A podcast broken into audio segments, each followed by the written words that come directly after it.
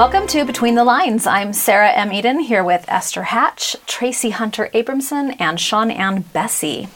Uh, we're all writers, as is, I think, well established by now, um, but we're not just writers. And I thought it would be really fun today to talk about our non writing outlets, the things we and maybe other writers do outside of writing that are fun, that are rejuvenating, that maybe are still a creative pursuit but aren't uh, the same as writing basically what we do in our non-existent free time. so my first question for all of you, what is a hobby or an interest or a passion that you had when you were growing up? And is it still something you do or enjoy now? So I had a lot of hobbies and passions when I was growing up, but as far as how many I still do, that's that is the tricky part, right? Um, I played soccer and I was actually a clogger um, which is kind of like tap for those yeah. of you not in the West, uh-huh. but but more of a westerny style, and so much fun. Loved it, but I definitely don't have much of a chance to clog anymore. And soccer, I actually did do as an adult, but sprained my ankle so many times. Oh no! I realized it was if I wanted to have a working ankle, I had to stop soccer. So um, the big thing that I did as a child and still do now, I would say, is reading. Oh yeah. That's awesome. Yeah so for me, it was swimming. I was big into swimming when I was uh, growing up as a competitive swimmer, and I have shoulder issues now, so I can't swim like competitive, like just not consistently. Right. Like I can do a little bit and pretend that I still can look the same as I did however many years ago that I won't admit. But um, but I've also for the past 26 years been coaching swimming. Yeah. So I'm just actually just finished my 26th season and this was like retirement time so it's been kind of bittersweet but but it helped me stay in the sport and you know I'll still be involved in Virginia swimming and stuff but but it was just it was a, it was a wonderful you know wonderful childhood memory and I love that I was able to experience it with so many hundreds of teenagers through the years that's awesome um, I, I think I'm like like Esther I loved to read when I was young um, we had a this this is going to sound very strange to most American homes, but we had hot water heaters, radiators as heaters, oh, mm-hmm. and um, we had one that was up against the wall in the living room that was behind one of the armchairs. And I would go behind the armchair and sit on the floor with my back up against the radiator and read. And it was just, oh, I just loved it. It was my little hideout in a little warm spot. Um, and I also, and I still do love to read, and I also love to travel. Um, my father was an academic, and we were able to travel um, with his work quite often when I was young and stay places for several months at a time, and that's something that I still love to do. That's great. Uh, when I was growing up, most of my um, hobbies and pastimes revolved around music. I started playing the piano when I was about seven, and the violin a year after that. And I was a dancer. I did ballet until catastrophic knee injury, which seems to be what ends a lot of our careers, right? Shoulders, ankles. Yeah. Um, I, I, do still play the piano. I actually was a professional accompanist for a lot of years. It's how I helped my husband get through college. Um, I don't play the violin anymore. I have a degenerative disease and I'm slowly losing the use of my hands, and I can't get my hands into the right position to play the violin anymore. Oh, that's sad. But I play the piano and I still have that. I enjoy watching other people dance. so that's as close as I get to that. So you could watch Esther dance. I could clog. Yes, yes. yes, you clog, and I will enjoy. It's too bad we're on audio only right now. We can have her do it for us. It's actually demo. a very nice mercy for everyone. Be grateful for our current medium. Is that what you're saying? Okay, so do you guys have a non writing outlet now that's relatively new? Maybe something that wasn't part of your childhood, or not very much, but that you, you pursue now and enjoy? So, my husband started up with photography several years ago, and I was like, that looks fun. And so, of course, I had to follow in his footsteps. He, follow, he photographs like through telescopes and does all these amazing moon pictures. And I'm like, oh, let me go take a picture of a tree or a flower or that kind of stuff. And I'm really bad at it, but it's I still love the you know every once in a while you'll capture a beautiful sunset or something at the beach or whatever. And you know if you take a thousand pictures you'll probably have one good one. And so i'm just going with that. If i take a thousand pictures i'll have a good one.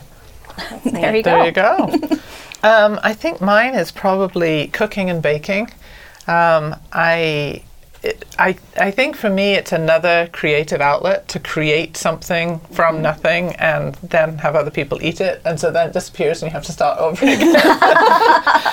but um, my mother and grandmothers both cooked from scratch. And so I grew up surrounded by that. And my father, uh, well, I mentioned he's an academic, he's a chemist. And um, I never really liked chemistry very much at school, but I joke with him that this is how his chemistry gene is manifest in me, is that I like experimenting in the kitchen. I've eaten some of your food, Sian, and it is your experiments are turning out well.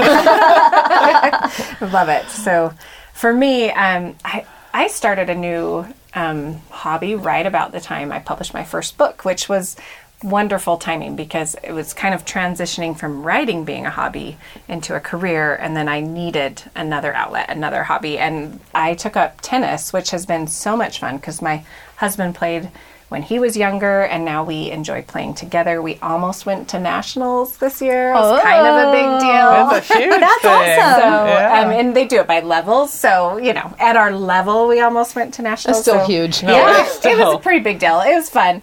So I love having something like that that I can get out and be active and be with my husband. Or I also have girlfriends that we play together, and it's just it's been a it's been a wonderful thing. I love that. Um, I, I find it interesting. Sian was saying that you know, growing up, they did a lot of traveling, and that was something that she enjoyed. We didn't. We would travel to visit grandparents, and that was about it. But as an adult, I've discovered a love of travel. I love going places and seeing new things, and I found my husband loves it too. So we have to do it together, and our kids have traveled with us. So we almost like flipped. I didn't have that hobby as a child, but I, it's one that I enjoy now, and that I do now.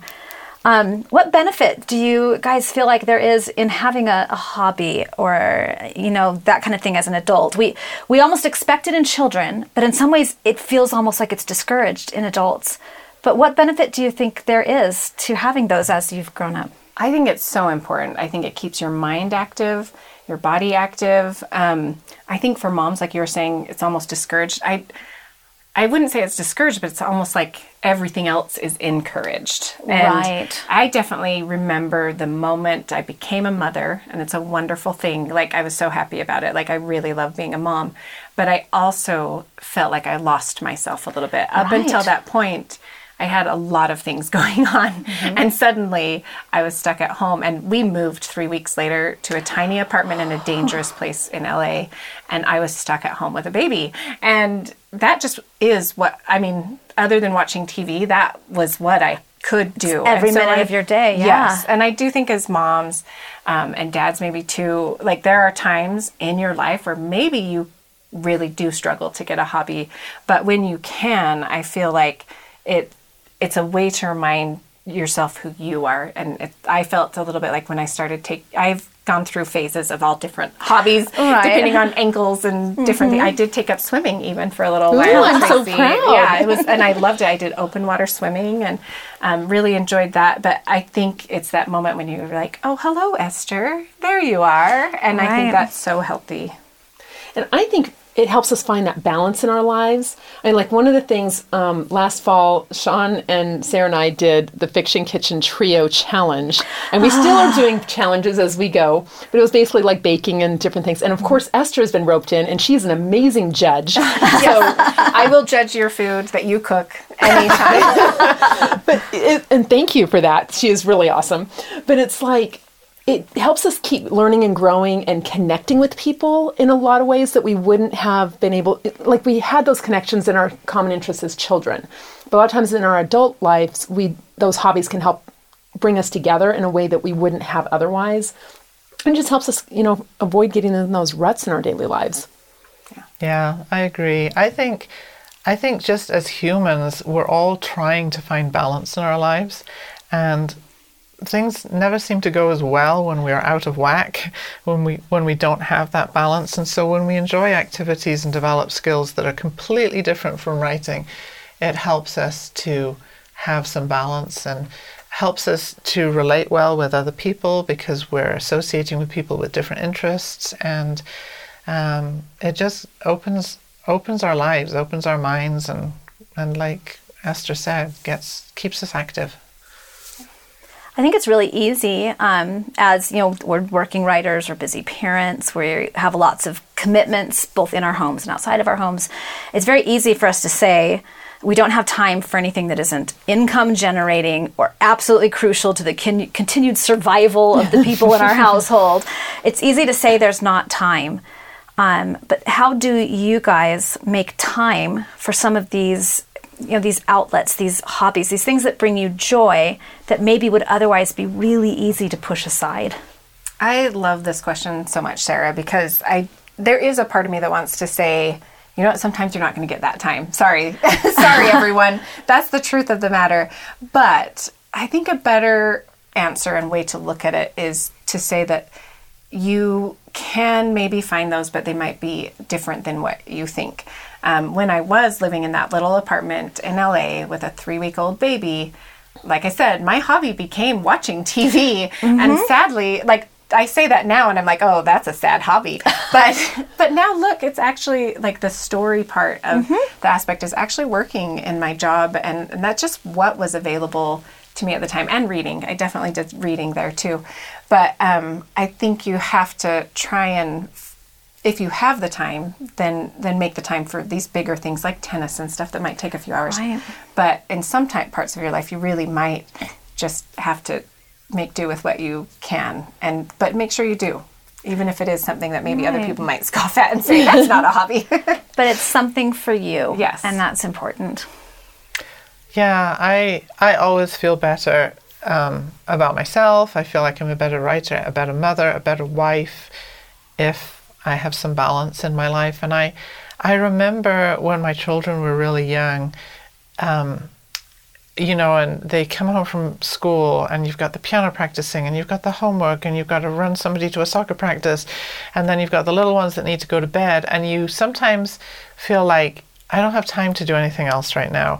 But on the evenings that I would go to a meeting with other women, or I would go and visit somebody, I always came back home with a greater appreciation for my family just because I had been gone for an hour from them. And um, and so I think that I think about that sometimes and I think the same can be applied to our lives now, whether we're at work, whether it's you know, hard things at home or whatever it is that we're dealing with on a day to day basis, if we're able to just step away for a little while and do something different, we can come back with a better attitude and and maybe a little bit rejuvenated. Yeah. I love kind of the combination of those two ideas to remember that where we are in life will dictate, in some ways, what those extra things are, what those hobbies are. But to also recognize that we often push them aside because we don't think they're crucial. But if they're helping us to be a happy, happier person, have a better relationship with our families, to be able to accomplish those quote unquote crucial things, then it is crucial and it is important. So maybe cut ourselves some slack. Don't try to take on every hobby in the world, but also make ourselves important enough that we do something, even if it's watching a television show, even if it's taking five minutes to do quick yoga or whatever it might be. Uh, Yeah, no. oh, I could have done yoga. I didn't think about that instead of watching TV. Well, do yoga while watching TV. See, guys, we're multitasking. I know, I love it. or don't. That's also fine. Well, I, I think we also have to remember that we, if we don't take care of ourselves, we aren't going to be able to take care of everyone else and, and fulfill our responsibilities. And it can be so overwhelming because there just aren't enough hours in the day for everything we want to do. And sometimes it's hard to ask for help, but sometimes that's exactly what we need to do when we're in those difficult situations of, you know, whether it's a family trauma or just little kids or, you know, the car doesn't work and you have to bike everywhere, you know, whatever those situations are you know there's usually we hope you know there's somebody that you can family member spouse neighbor whatever that um, or whoever that you can ask and you know just to spend a little bit of time to give you that few minutes that you may need even if it's just i need to go around for a walk around the block you know Well, now that we are experts at time management, I love that we all laugh because it's so not true. I have, you know, one one last question for you guys. What is a non-writing outlet you haven't taken up but seems like it could be fun or interesting? You know, like if you had all the time in the world and you could add in another hobby or pastime or interest, what what sounds interesting to you? How long is this episode? Like seriously. Not that much longer, Traci. Wrap Okay, it up. so um, I mean, honestly, my list is never ending. But I think one of the things I would love to do is my husband just retired, and our youngest is you know graduating high school shortly, and um, I'd love to go spend a couple of months living overseas. I've done that in the past, and I'd love to go and travel where I can really immerse myself in the culture and just get to know more than what you would learn as a tourist. Love that. Yeah, that's I, I love that too. Um, I'm going to go with something completely not what I do right now. Pickleball. Oh. My daughter plays it all the time, and I've only played it a few times, but I've always thought I should play more often and get good enough at it to play with my daughter. I don't think that I would ever get to her level, but I could at least hit the ball and have it land in the right spot. That's the first step. and with like everything closing down in these last few years a little bit, pickleball's become kind of It's- a big yeah, deal. I hadn't even heard of it a few years ago, but now it's big. There's a lot of places you should do it. You should find a group and, and do it.